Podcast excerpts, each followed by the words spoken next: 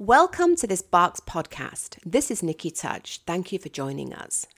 Today, I'm going to share with you a panel discussion that took place during the Up Your Business Game event held by the Pet Professional Guild between April 19 and 23rd. This was a free five day event for the PPG membership. It was to help PPG members navigate through this difficult year as a result of COVID. On the panel, there was Dr. Robert King, Gina Phairas from Dog Biz, and Coleen Ellis. There are some really valuable golden nuggets that can be extracted from this 50 minute discussion. Hope you enjoy it.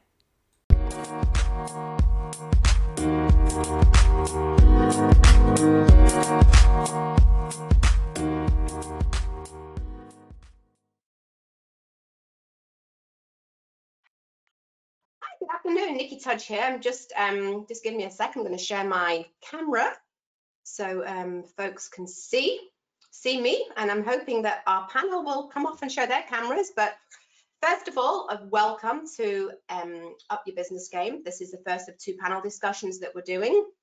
Um, basically, we are here to answer any questions that you may have about marketing, business, sales, pretty much anything actually. We'll answer anything we can and just do some quick intros. I am joined today. I've got three fabulous people here today.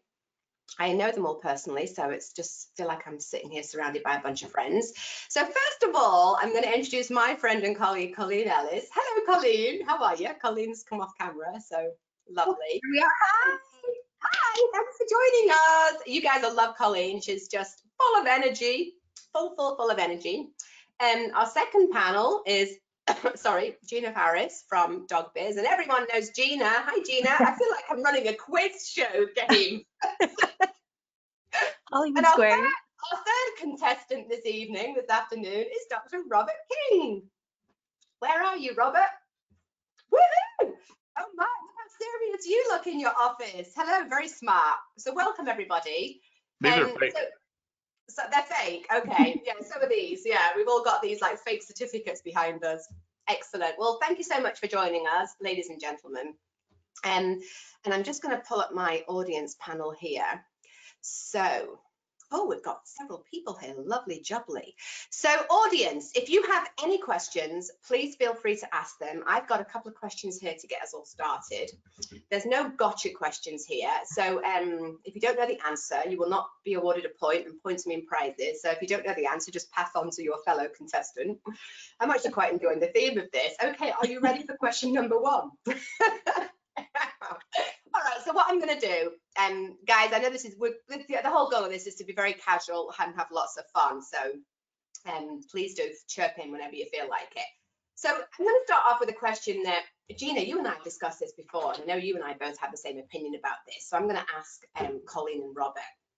Um, it's one of the questions that lots of people discuss in our industry is whether you should have your pricing on your website or whether you should not. And um, there's a couple of very loud voices in our industry about this. And whenever I've sort of seen them write about this or reference this, there never seems to be any data to support it. And um, let's let's not have any any gotchas. So Gina and I both believe, unless Gina's changed her opinion, that you should put pricing on websites because we should be transparent. Um, correct, Gina? Is that that's how you feel? Yeah. Yeah, and the and another big reason I am a proponent of it is because dog trainers historically are not comfortable selling. And right. so the more the website can sell for them, the better generally. So for our industry, it, it seems to be a, a good practice. Perfect. Okay. So I'm going to go to Robert first. Let's put Robert on the hot seat, our academic here. Robert, what are your thoughts on pricing on websites, transparency, etc.? Well, as everyone knows, as a academic, I'm supposed to give you the answer of it depends. Okay. And so what I mean by that is it depends on what your outcome you're trying to go with. And so I do it from, I'll take it from a time saving standpoint. If I have, let's just say I have a very, very, very high price, I'm going for that super premium. Do I want to put, uh, do I want people who cannot you know fit in that category to contact me and take up a lot of time and so as a if i'm a small business i have i'm my only sole proprietor I probably would put mine out there just to make sure people are aware this is our starting thing. We call it a reference price. So here's my here's the reference price that you're dealing with. Can you can you pay to play?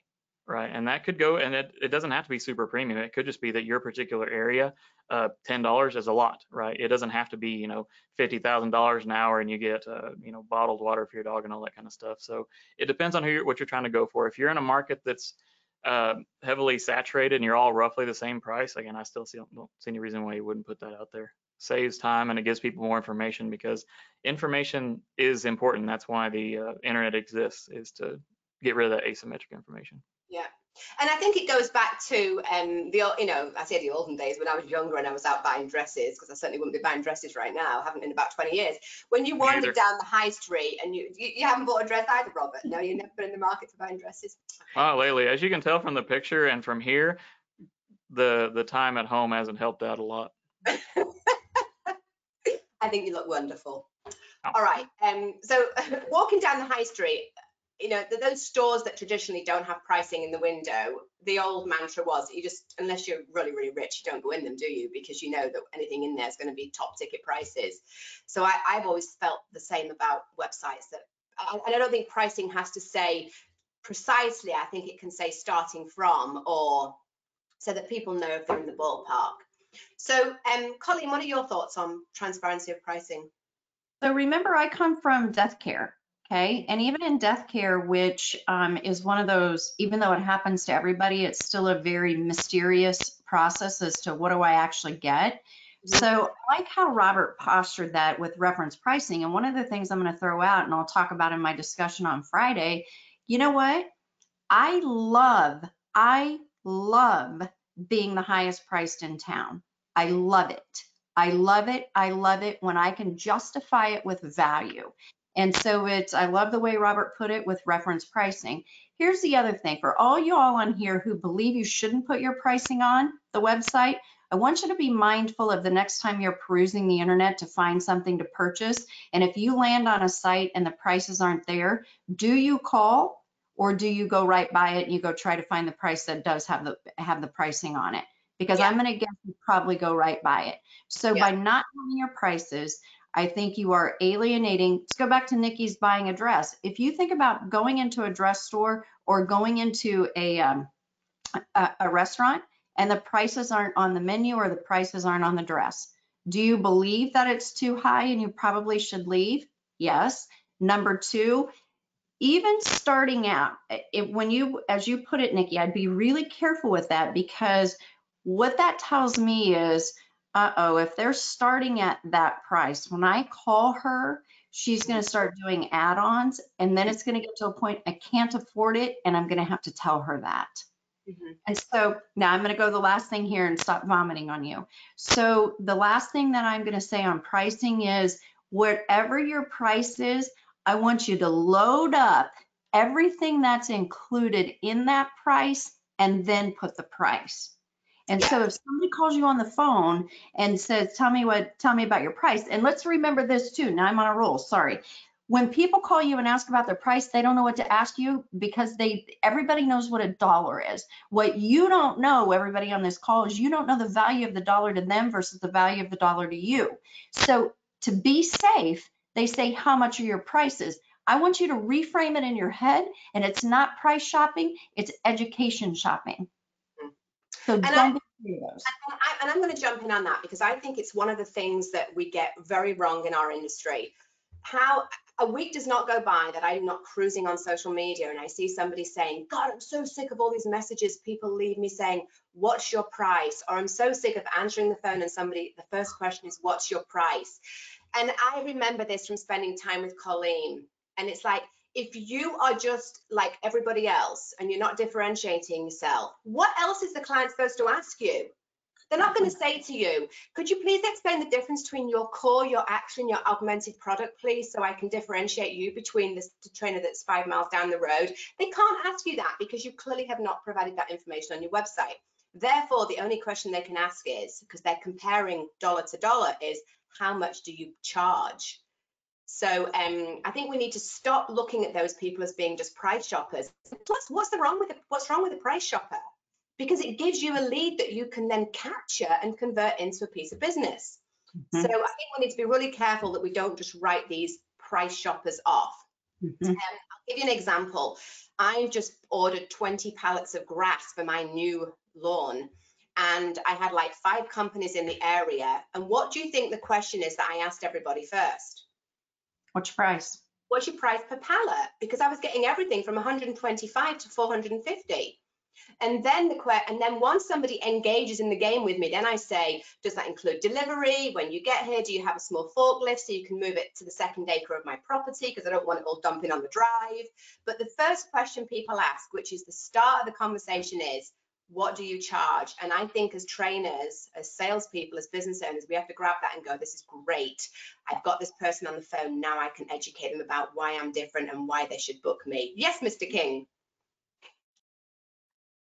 I want to add one quick thing. Uh, it's just this is the pure academic in me. Y'all touched on a lot of really cool, fun stuff, but one I think that we really need to talk about. So we need to talk about the difference between price and value. Coleen mentioned value, and so from a pure marketing standpoint, the thing we say is that the benefits that you receive minus the cost that you're going to pay is what that value is. And so mm-hmm. value doesn't necessarily mean low cost. It can be very high benefit, right? So if I'm a, you know, I travel the world a lot and it makes sense for me to actually buy my own personal jet, the benefit I receive minus the cost is what the value actually is. And so what you're trying to do with your example of the grass is you know kind of what the benefit is. You have a rough idea of I have a patch, I need grass for the thing. And so then you're saying, what's the the minus there to make sure this makes sense for me? Because in a purest sense, if you do a subtraction and that's a negative number, that's a bad idea. You don't need $50,000 a square inch grass that is hyper specific or whatever, unless it actually is, and that's your benefit side. So when you start thinking about cost, you shouldn't be afraid of cost. You just need to make sure that you overemphasize what that benefit thing is. And I think that's what Coleen is trying to say is line these things out. This is the benefit. There's the cost. Is this actually what you're looking for? And that gives people information to where they can say, I don't yeah. actually want all that other stuff. I just want this one thing. Right. And so then they yeah. can say this value doesn't make sense to me. Mm-hmm. And you know how you figure out if you got value? If, if your client got value, you know how you figure that out? You ask them the question I never serviced a family that I didn't send a survey afterwards. And one of the questions on that survey said, tell me, tell me how you felt about the price you paid for my service. And there were four answers. Exactly what I expected, more than I expected, less than I expected. Listen up, peeps. The fourth answer was the value of your service far outweighed the price I paid. And if you don't know where your price should be, then I'm going to tell you, ask that question in your follow-up survey. And whenever that number started dipping below 90% for me, and I'm doing death care, you guys, when it dipped below 90% for me, I knew price elasticity had been met. And I'll mm-hmm. give you a second one here.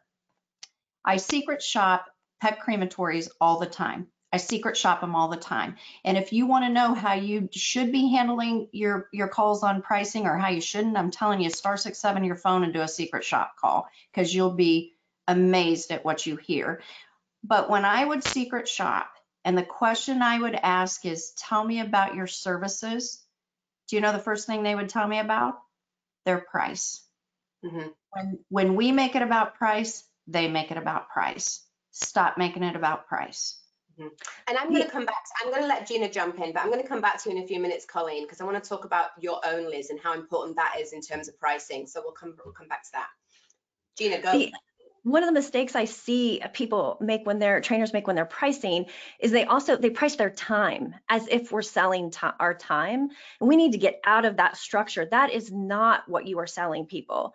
You are selling transformation, a change in behavior, a change in lifestyle, difference with their dog. And so so often uh, we see pricing based on the time that you put in um, or you keep promoting your service structure. I'm mm-hmm. promoting classes, I'm promoting private training, but that's not what people are looking for. What they want to know is how is my life with my dog going to be different because exactly. I've hired you. Yeah, and I and I'm going to go back to I used those three words earlier: the core, the benefit, and the augmentation, because um, the core service that we're all doing. Let's take a dog training lesson. We're all offering a similar. The core service is dog training. The the sorry, the, the core service is the benefit is what they're getting from it in terms of reduced problems, less stress, etc. And the actual service is the actual interaction, but we need to also think about augmentation. And this goes back to Coleen's onlys because I can sell a dog training session for $150 a session. and I have got qualifications and I've got nice branding, I've got a good website, I've got a nice interface you can purchase from me easily. I send you email handouts after every lesson. I make you make text accessible to you six hours a day. I invite you into a Facebook group where I give you support services. That is a very different dog training session than Sally down the road that sells a lesson, slaps a few treats into your dog's mouth, and then says, see you next week, same time, same place. You can't expect those two services to be priced the same. They're entirely different services. So, uh, which is why we shouldn't just be selling on time. We've got to be selling on experience and interface. And what's the end result? The end result is that you are providing solutions to somebody's problem. So if you don't know what your onlys are, what you're doing that nobody else is doing, you can't possibly market your business or sell. So um, let's talk about that for just a minute. Let's talk about those sort of onlys. And I'm going to ask Coleen to kick it off. So Coleen, talk to me about how you have onlys and how you always checking to make sure that somebody else hasn't sort of adopted those onlys. And if they have, then you push more up to the top. Talk Bring to me about that. So it's finding those things that you're the only one that you do in town. And let's, I love how Gina postured what she said. You know, when those phone calls come in, we are selling not our time, we're selling a solution to a problem. And mm-hmm. so our first part of our conversation is who's calling and what's the name of the baby love that we need to to get some help with and tell me what's going on and tell me about all this stuff and you start to dig down into what's important and in my head I know I'm the only one that has and I'm gonna I'm gonna botch this totally because I don't know the differentiators in pet training, but I do the text and I bring this to you and you have homework and you've got this and you've got that. You've got all these six, these five widget things that you do. And so as we wrap up the call, and I'm and I'm now I'm ready to give the price for what they've called me for. Not only do I go through and I fix their problem, Okay, I fix their, I, I, bring them the solutions to everything they told me was their problem. Re remember, guys, when we get a phone call, we've got to tune into the radio station WIIFM. WIIFM, what's in it for me? I don't care about you. I care how you're going to fix my problem. Okay, WIIFM. So now you fix my problem, and then I said, by the way, should you should you be price shopping?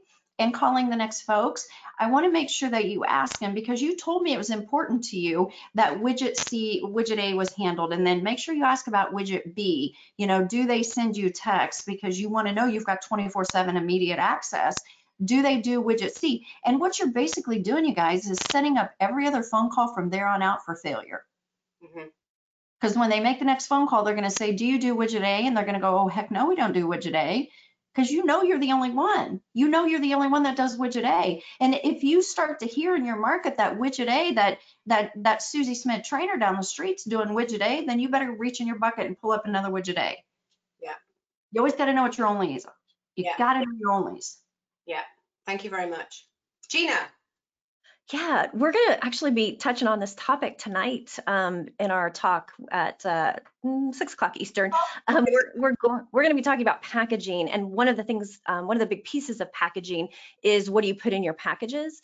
And one of the um, benefits that have come from the pandemic is that we are we are structuring our services differently. We are supporting our clients in ways that we never have before. Um, we are using the um, we're using Zoom technology to do Q and A's for classes in between sessions. We're using online shared documents to help with homework. So we have this this new technology that we as trainers have adopted but how do we then include that? How do you price that? How do you put that into a package so that the package is unique to you, serves your clientele and their needs, as well as serves your business needs and your personal needs? So we're going to be taking a, a real deep dive into that tonight. Excellent. God, I love this flow. I asked one simple question and here we are. We're still talking about pricing. Oh my goodness. Robert, from an academic perspective, anything you want to add to that? So I'll combine those last two things. So the, let me, I'm going to formally define something because that's what nerds do. So if you look at strategies broadly, Porter said there was two, low cost and differentiator. That's where that term comes from is do you do something that's different than other people? But something that we need to focus on is when you differentiate, make sure something people care about. And so I think what's being uh, discussed there, Regina, is like, what can I put in there that actually matters? Because if I ask, you know, I add this to the package and it's just kind of stupid and no one wants it, you're not really adding any sort of value to it. Make sure those things that you're differentiating on are things that we actually care about. Um, yeah because yeah, that's, that's what, well, that's, that's a really good point because otherwise people start saying, well, I don't really want that. And then they start trying to pick and choose the package because they see value to two things and no value to three things. And they're assuming if they buy the package, they're then paying for things that they're just not going to use. So therefore, why, why would they buy that package? Yeah. I think we'll, can, I want, can I add something in that, Niki? And it, and it goes with what Robert just said too. It's also understanding your lane. You know, if you look at a, a if you look at a Hilton chain of hotels, the Hampton Inn stays in their lane. Okay, there's no bar, there's no fine restaurant, there's no, you get a room, you get a nice bed, you get all that kind of stuff. You jump up to, you know, an embassy suites, a little bit higher, you get some food, you get a bar, you get some other amenities, they stay in their lane. Hampton Inn is never going to offer a drink. You're not going to get, you know, or at least to the extent that Embassy. And then you go up to their higher end and they're all that. So it's low cost, best value, and best solution. Okay, best experience. And so stay in your lane. Whatever you choose to do, don't come out of your lane because you're going to confuse your client. And that's when price negotiating will happen and they'll right. continue to needle you. So figure out where you're at. And if you're high cost and you say, we're going to do all these things, then do those things. If you choose to come in at low cost, then stay low cost and say, no, you don't get the frills with me. That's not what I do. Yeah. Here's what I do. Or there's or there's the potential for segmentation. If you understand that you have, I mean, let's talk sort of apples to oranges. I mean, a, you may have a puppy service versus a behavior consulting versus a dog walking, and each of those services is going to attract a different target market. So you yeah. can't go out with these generic marketing flyers hoping that you might get two of those and one of those. Because if you're offering different solutions for different problems you need to recognize who that client is and how you're going to attract them. So you so you can have a, a sort of a, a, complete frills versus a no frills if you've got different segmentation. Yeah? Does anyone disagree with that? Robert's nodding his head so i might be okay with that. Okay Target market is everything. I'm strategy trained. That's my background. That's everything. Everything based on your strategy. If you, whatever it is, the thing you do to stay in your lane, you need to know who you're going after and why you're going after them. That's target market. That's that's the start. Because yeah. if you're trying to go super premium and you're in an area that cannot serve a super premium, you need to mm-hmm. change. Yeah. And we we see this mistake a lot um, along dog businesses, which is they don't know who their clients are. They think you you think that your clients are who's calling. Um, your clients are can be who you want them to be, uh, but you have to know who you're going after. You have to know their needs, their concerns, how they talk to one another. You you have to know who they are. Yeah. And, and I think, I mean, you know, I, I was in the hospitality industry for years and years, and we had in every, one of the people that worked for me was the hotel revenue manager. And just so you understand, that everyone is listening, because I think this does apply to our industry too. Every every week we had a three or four hour meeting that looked at revenue management, and what that revenue management did is it said we have 540 guest rooms. 30% of it we're going to sell to wholesalers, 20% to retailers, and the rest of it's going to FIT, which is a traveler that just comes in and just pays full rack rate we knew months in advance what customer was buying what room at what period and what they were prepared to pay for it. It's like on an airline. So we could have a hotel that was full and we had somebody in a ocean view room paying $2,000 a night and in the room right next to them was somebody paying $75 depending on where they came from. So mm-hmm. target marketing is, is so important in understanding and I don't think we can, and I agree with Gina in terms of we're not selling time, but what we do need to understand is, is that time is perishable and it is something that is very important to what we do. If we have six appointments a day and we only sell four, those two appointments are gone. You cannot regroup them or re recoup them. So we, we do need to recognize that what we have available to sell and we need to yield manage to make sure we get the maximum dollar for that time that's available because you you can apply 30% less effort and actually generate more income if you're smart about how you're selling. I want to springboard off of something Gina said, so we're all aware of this, because not only with what Gina and Robert said with segmenting your clientele and being aware of who they are, because it's not, it's probably not just the person calling, it's also being aware who your competitor is, because your competitor is not just other people that are doing dog training. Your competitor is do nothing, your competitor is the Zoom that is now happening because 2020 retrained us all that we can do that. And yeah. so it's not just in your market now, it's anybody that's put Zoom training out there or having Zoom sessions. So yeah. be mindful of who are you competing with? Now, you may also say, back to Robert's point of, of this reference pricing being highest, I, I like to kind of swim in the blue ocean and say, nobody in here is really a competitor of mine. I've got industry participants and they all perform a pet cremation, but nobody does pet loss services. It's a two, it's a totally different thing. Yeah. So figure out who you are, what you're marketing, who you're marketing it to, and who you're up against. Yeah, I love that. Okay. Have we have we sort of drummed that drum, beaten that drum to death, so to speak? Pricing, yeah. Does anybody in the audience have any questions on pricing? Otherwise, I'm going to throw out my uh, my next. Let me just check here. See if Niki can get her act together. Okay, all righty. Here's a question, and there isn't a right or wrong answer to this. So, if if, if a business owner says, I I honestly don't have time for all this Pinterest and Instagram and Facebook and Twitter, and I just I can't be doing all of it what would you recommend is the one thing in terms of social media marketing that they should do if they're going to do it consistently? Let's start with Gina.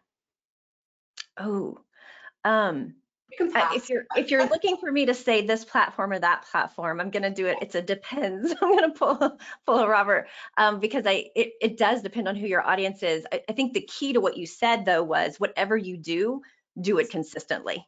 Um, Don't if you're not going to be consistent, you're wasting your time. Um, and the other thing I would say is nobody said you have to do it. Um, so often we are so afraid to hand off. We're afraid to pay for professional services we we feel like oh we're not making enough. We can't possibly do it. And yet paying a good professional to help you with your marketing is going to bring that back and then some. So i would say if, if you're that against it a think about do i really need it? If i do is there someone else who can do this better and more efficiently than i can? And then um, also you know pay attention to where is again where are your clients and pay Yeah. attention to the platforms that are that are right for them. But if you're not going to be consistent don't start. It, Yeah. you'll be wasting time Yeah, I, I agree. And I'm going to add there that we've got to stop thinking about marketing as being an expense. It's an investment. If you do it, pro- if you do it properly and you manage and track what you're doing and you know what your uh, uh, new customer acquisition is from that, then it's an investment. I'll pay out 500 bucks every month any day if I get two new customers from it because I'm going to get more from the customers than $500.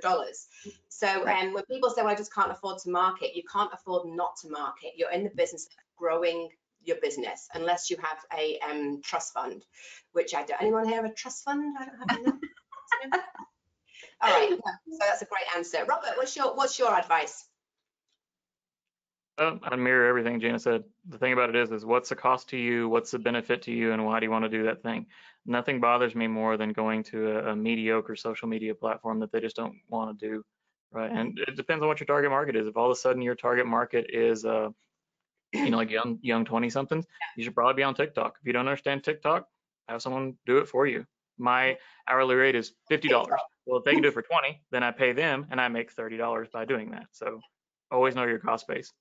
Yeah, Absolutely. And, I ha- and I- a little bit of transparency here. About two months ago, I thought, you know what? Since I've started Facebook back in 2007, I think it was, and then Twitter, and I sort of play at them all, I thought, you know, I really need to understand how these platforms work. So I actually paid and did four private sessions with Tracy Lee Davis, who is giving a session tomorrow. And I had four four lessons with G- with uh, Gina, with that's a Freudian slip, Gina, with um with Tracy, and um I learned so much about how to maximize using Facebook and Instagram and Twitter, just things that I would never have stumbled across on my own that have made such a huge difference, and also email marketing. So again, there's no expense there because I I'm already seeing the benefits from what I'm doing. So would I pay that money again? Absolutely. It was a great investment. I wish I'd done it bloody five years ago, quite honestly. I mean, really. So um, that's like when people ask us about dog biz, you know, is it worth going to them? I'm like, you can't afford not to. They're there. They've got great resources. Use experts. We can't be all and everything in our businesses. There is not enough hours in the day, nor can we possibly learn everything there is to know. So um, uh, Gina made the really good point. We need to find other people that can become part of our team that can help us do that. Yeah. Coleen, what do you think about um, social media? If there's a preferred platform or I'm going to go back to yourself as a as a person and say stay in your lane because if your if your bailiwick and your and your jam is training, then get out of the social media lane. Hire somebody and and here's the other deal. you know, you you can go to a class like Niki did and you can learn and for social for social media, it's for that snippet of time where all that stuff was relevant and pertinent. Algorithms changed for Facebook in January and I it shifted our entire our entire social media strategy because now I've got to post it and I don't. I hired some. It's not my jam. What she does is she says to me, I need you to write this, I need you to do this, I need you to send me this picture, I need your intro things to have these words in it. I can feed her content. Okay, but yeah. I'm not going to go out there and watch the algorithms. I'm not going to learn about it. I don't like it, just like I don't like doing accounting. If if I have to, if I in my business have to focus on those things, you know what happens to me? I get disengaged and mm-hmm. I don't like life. I want to hire the people that bring their strengths to my business, even if I'm a solopreneur. I want to I want to bring them into my biz and I want to go do what I do best mm-hmm. because then I'm going to rock it. Then what I'm going to do is I'm going to bring money into my organization that can pay those people who do my social media, who do this. And you know what I wouldn't discount you guys? Here's what I do on social media. I go back to my alma mater and I go to my marketing class and I go to the social media class and I say, give me a couple students. And that's who I want to do my social media. And let me tell you something, they freaking rock it. Yeah. They rock it. Yeah. So yeah. You can get, because those kids over there, those kids are needing to fill out a portfolio. And so go give it to them. Have them design your stuff for you. Have them do your social media. You got a whole bunch of people in college that can help you and want to and want to help. So stay in your lane. Yeah, that's a really great solution. And I'm actually just going to do a shout out because um, Brandy um, said here, shout out, huge shout out to Dogbiz University because they do great Facebook and Instagram ad courses. So there you go. Okay. Oh, yeah. Robert, Mr. King. I just want to add one other little caveat to that. Knowing your target market makes getting students a lot easier because the students will have their perception of what you do, but you need to tell them, look, here's my brand, here's what I do, here's what I'd like to see. If you just go, I'll just do whatever you want to do. You don't know what they're going to do. So make sure you can say, these are the things that I know what I, these are my things. Go make it look like that. That was, that was, a bit of a scary answer because Robert goes, if you don't tell them, they're just going to do their own thing. And you think, well, they're going to be out there on TikTok doing, I don't know what. I mean, I, I to be honest, no, with TikTok, I got to so. tell you, you got a point because the first time I, I teed that over to a college student, they go, you mean you, and I paid them. They go, you mean I actually gonna, am going to get paid to play on Facebook all day? And I go, you're going to get paid to learn Facebook according to my client and what I do. And let me tell you something. Within a few days, it just so happened that Rachael Ray's dog died with this one, and I'm going to talk about her on Friday. It's my niece actually. And uh, Rachel's Ray dog died, and she put the posts out there and did all the, you know, the uh, looking for sympathies and stuff. And Rachael Ray actually liked it. And I thought she was going to wet her pants yeah. She's like, I got Rachael Ray to like my post. oh my goodness. all right, so that was um that was social media platforms. Okay, all right. Um, do Oh, I love this question. Do you believe the client is always right? Should I go first? Mm-hmm. Because mm-hmm. personally, I don't Short believe. answer, no. Okay, I don't believe clients are always right. I think that if you are doing ethical services and you're being professional and you're delivering on what you promised and a client's not happy and you've done everything in your power to rectify it, sometimes, and in the past, I have actually said to clients, I'm really sorry, but I'm going to have to let you go. Because they can just cause too much grief and some people are just unreasonable. So that doesn't mean that you i mean i apologize you can apologize to a client you don't have to accept you can sort of say i'm really sorry you feel like that or i'm sorry that's been your experience. However and with that said i will add to that that having worked in hospitality for 30 years I always loved it when I got, it was not often that I got called out to deal with a client's problem because I was quite senior.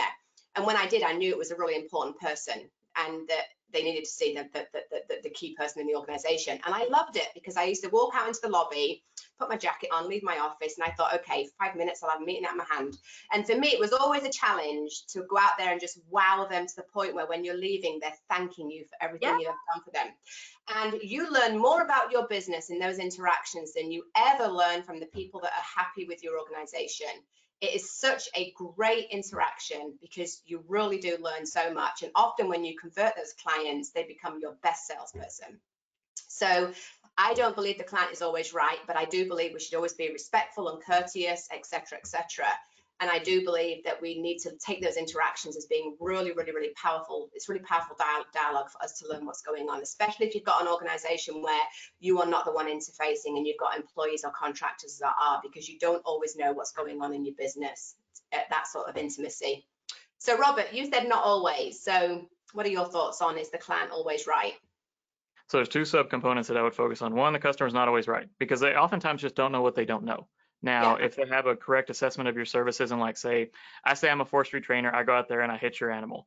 That's obviously they are correct in that scenario. They paid for not that. And so they are correct in that scenario. But for the most part, they may just not know what they don't know. And mm-hmm. so they are not always right, but you still still should always listen to them. And the other part to this is, like you said, make sure you can fire them and all that, but always understand that everything is perception. So right now, let's just say after this is all over, we fly out and we're going to have a nice meal, and I tell you this is from a you know Michelin chef and all that kind of stuff. It doesn't matter how good that chef is if you don't like that thing, right? Mm-hmm. Because your perception of you just may not like tartar, right? And yeah. so it's not that their perception is wrong; they may just not know what they don't know, and it's it's okay to not like that particular thing. You need to be able to relay that. Say, you know, this is a world class chef. This is a this is the absolute epitome of what this dish should taste like, and you can say it just doesn't taste good to me and that's yeah. perfectly acceptable yeah. so it's not that they're necessarily wrong it's just not the right thing for them and that's from that discussion of what is it actually that you want to have uh, yeah. from your service yeah perfect thank you good answer gina I think, yeah i think that uh, we get caught into the cycle of thinking that we should be everyone's dog trainer you mm-hmm. cannot train all the dogs you cannot train all the people, and that's okay. Sometimes it's not going to be a good match. And I think you're right, then it, it's best if you let that go. But I think sometimes we fall into the trap of saying that that clients, you know, are incorrect when what really has happened is we haven't set the tone. We haven't set the expectation up front. So yeah. often the conflict I see in our businesses is conflict that could have been avoided if we had just done a better job of being clear about our policies, being mm-hmm. clear about how things work, being clear about expectations, right up front and not just putting it into a contract that we slide across the table and hope they read and sign, but actually opening up a dialogue and saying, this is how we're beginning our relationship. So let's make sure we're on the same page.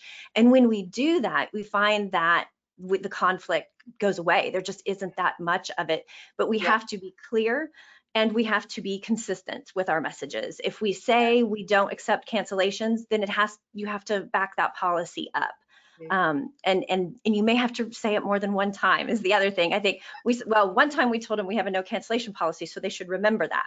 No, we you know it's the same yeah. as when we're, we're teaching them training skills. They may need to know it, and they may need to get yeah. that information in more than one way.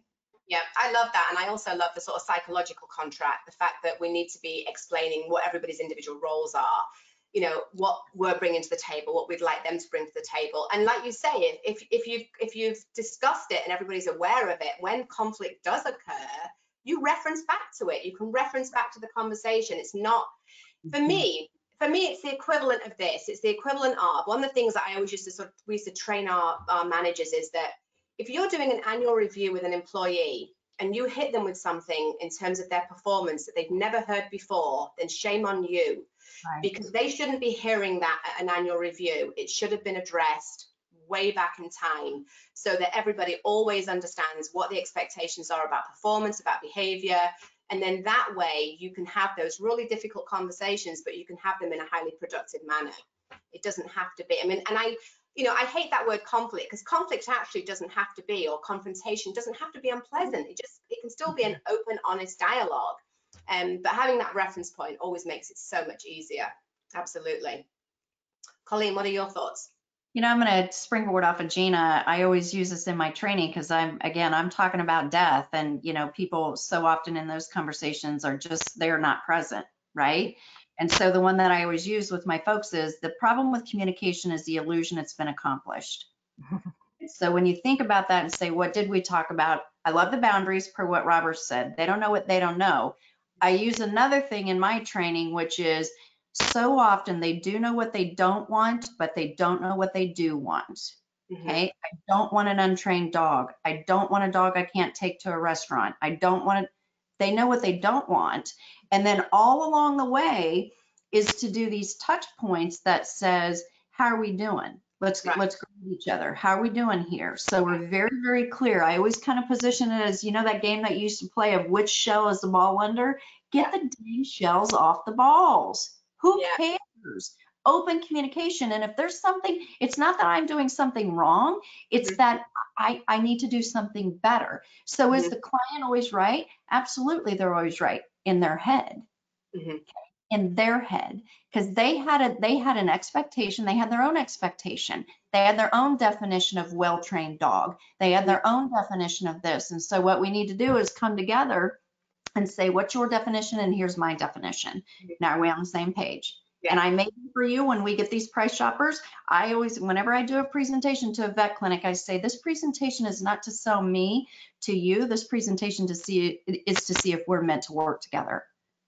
Period. Right. Coleen, I think that that is so brilliant. The they know what they don't want. We talk about this with initial consultations quite a bit, which is they you're right, they don't know what they want. And when you when you really question them, sometimes they have no idea what they do want. And you have to kind of help them get to what would what does well-trained look like? And you have to give them specific examples. And I always say to trainers, don't start training until they've given you enough to write the training plan from. If you cannot envision exactly what that dog should be doing, not what they shouldn't be doing, but what they should be doing and in what context, you're not ready to train. And if you if you do, if you if you can write that training plan, if you can be that specific, again your your expectations are more likely to come into alignment with theirs because you've decided this is what the dog will do and in which context. And so it's really easy Yeah. to see are they Yeah. there doing it or not. And think about the conversation. You know, if you sat down with me and I'm a first time dog owner and and all I tell you is you ask me what are your expectations and I say to you I want a well-behaved dog. Okay, well that that is wide open, right? But if you say to me, what do you not want him to do anymore? I don't want him to bark when the doorbell rings. I don't want him to rush out the door. I don't want him to jump on people. I don't want him to hump the trainer. I don't, which mine does. I, you know, he's got all these. I, I can tell you what I don't want him to do. And if he stops doing all that, then I have a well-trained dog, which is Yeah. what I asked him to do. And Yeah. it's my job as the trainer then to say to you, what if he does this instead? Can he do this?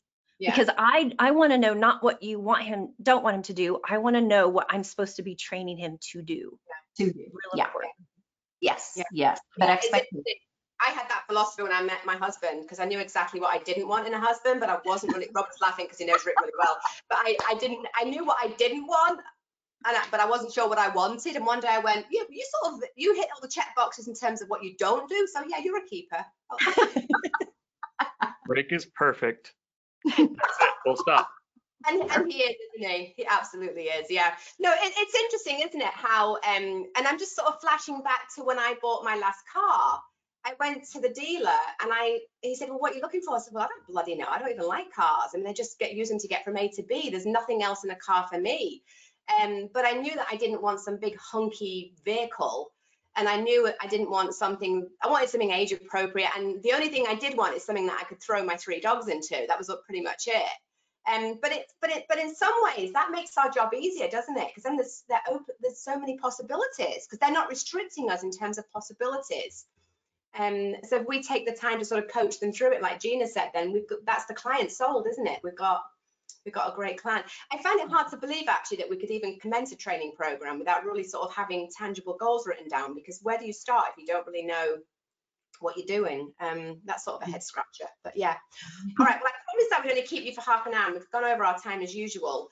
Um, but I do want to just close with what with sort of one last question to, to all of you. Um, and that question is why and I'm, I'm going to ask this because I have a couple of friends that I meet every um, second Thursday. We sort of meet and um, have a drink, not alcohol. Um, and we sort of talk about things. And one of the things that everybody had a really hard time getting going was getting newsletters going. And um, I've often done newsletters to my private businesses, but they've always been a bit ad hoc and they've never been happy with the way they look, blah, blah, blah. And I finally have got my act together in terms of getting nice templates up. And again, the impact is immediate in terms of what you're doing. So why is getting a newsletter out so important to your clients? Gina, we'll start with you. Um, well, we tend to we it's the way you stay in contact with clients. It's the way that you keep keep in touch with them. And I think in dog training especially, we tend to treat our industry as a one and done. You train your mm-hmm. dog and it's and you yeah. check the box and it's finished. And the greatest potential that I see with training businesses is keeping those clients and teaching changing the culture to the idea that training your dog is a lifetime endeavor. And mm-hmm. so if you've got a newsletter where you can stay in contact with them, you can st- you can start to develop services that bring brings them back over and over again instead of constantly finding new clients, you can better serve the ones that you have. And right. if you can improve your retention, you will improve your bottom line immediately. That's why you're you see those quick results because you don't have to sell them. You already found you went to all that work to find the perfect client and then we don't do anything with them. And the right. newsletter lets us do that. It lets us keep the conversation open. Perfect. Thank you. Coleen. You know, let's unpack it a little bit because I think it's maybe the word is not newsletter, maybe that is an avenue, but but what is the way that you're going to stay in front of your client for retention base? And I'm going to give you something to think about here. Constantly in my pet hospice association, we talk about pulling in dog trainers because now we've got old dogs. We're trying to help them get outside to pee. We're trying to get them to walk down the hallway and, and we're bringing in yoga mats and we're doing all these things that quite frankly should fall within the wheelhouse of dog trainers. Okay. And as our end of life folks are coming out into the home, it's how do we stay there to Gina's point and be their lifetime care provider? How do we do that? How do we stay in front of them and say, as you look at your village that is going to raise that dog, and we want a village of the care team from our veterinarian to our end of life veterinarian to the Reiki person to the communicator to the nutritionist to the all these things, the trainer stays in there through the whole stages of life. And so whether it's an e-blast, maybe it's just an maybe it's just an email that you send out every month stating, I've got another person in my resource list. It's a Reiki person, it's a nutritionist person because yeah. I am your resource for life. So maybe it's not this template that Niki talks about because maybe that's not your bailiwick, but mm. maybe it's just an email that goes out once a month, once a month, so that you stay when you when you can when you can have market share is when you can stay top of mind, but you got to stay in front of them to stay top of mind. Yeah. Yeah. On a side note, I'm going to circle back to you in a couple of days about the um, maybe doing some work together with the Hospice Association and PPG because yeah. I think there's a lot of really cool potential there. We're in Tampa in September, honey, so I need to talk to you about that. Okay, sounds good. All right, Mr. King, your last but by means not least. I'll be least because I'm not going to add a lot to that. It, again, it to circle back to the whole thing, it depends on what the people are looking for. So if it's a newsletter, that's cool, but it may not be what they're looking for. There are some things that are called unsought goods that you don't need to stay in contact with people. Like if I buy a, uh, something that's supposed to last me 20 years, I don't want to hear from you every day. I don't care about you. I, I bought my thing. I'll see you in 20 years. And so it, it, should be a waste of your time if you were to send out something every yeah. single day or whatever the thing winds up being. Yeah. So what is your outcome that you're trying to do? And that could just be affect and that could just be being the top of mind. That could be all those things or it could be that you're trying to drum up clients, but it all depends on what you're trying to do. If I have continual services, then advertise those continual services and keep me in the know because again, I may not know that you have a Reiki, which I don't actually know what that is, but now that I know what it is from this thing, now I know I need this, whatever that is, right? So yeah. keeping me in the know about those things can help me with those services. But again, sometimes I just want to be hands off. You're a yeah. thing that I need right now. Like a, uh, a good example we give in class is ambulances. Ambulances are something that's an unsought good. You get that thing whenever you need it and you don't want it anywhere else. So if you were to have a, you know, like an ambulance newsletter or something, that's no one wants that. so find out what it is that you want to do and then get that thing to the people that yeah. need it. Yeah. yeah. Thank you. Excellent.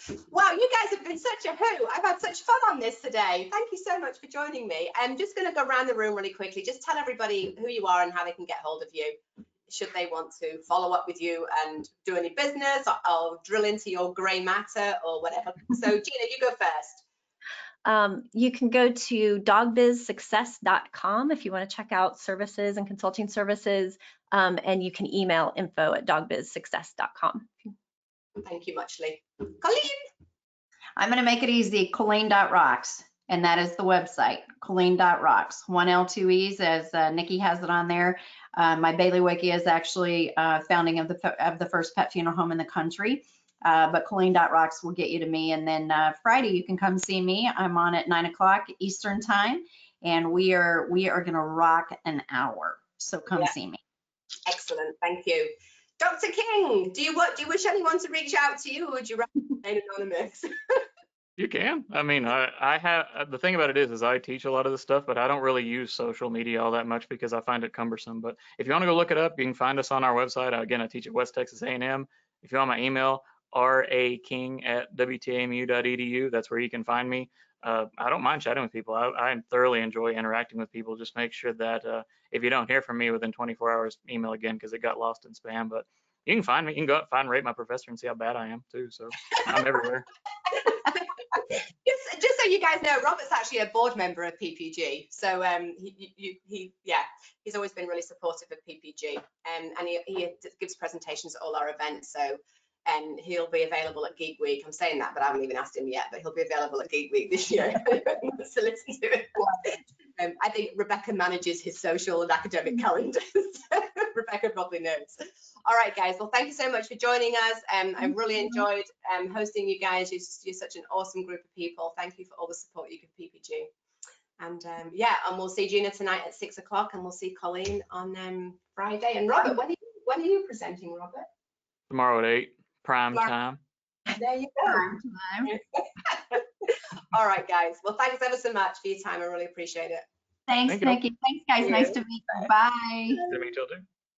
Bye.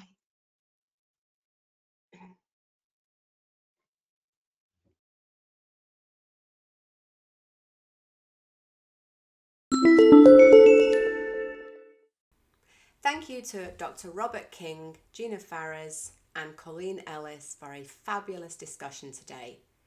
Thank you to the Two Hearts Pet Loss Centre, Dog Biz, Zing Pop Social Media, Two Hounds Design, and Dognostics Education for sponsoring this event.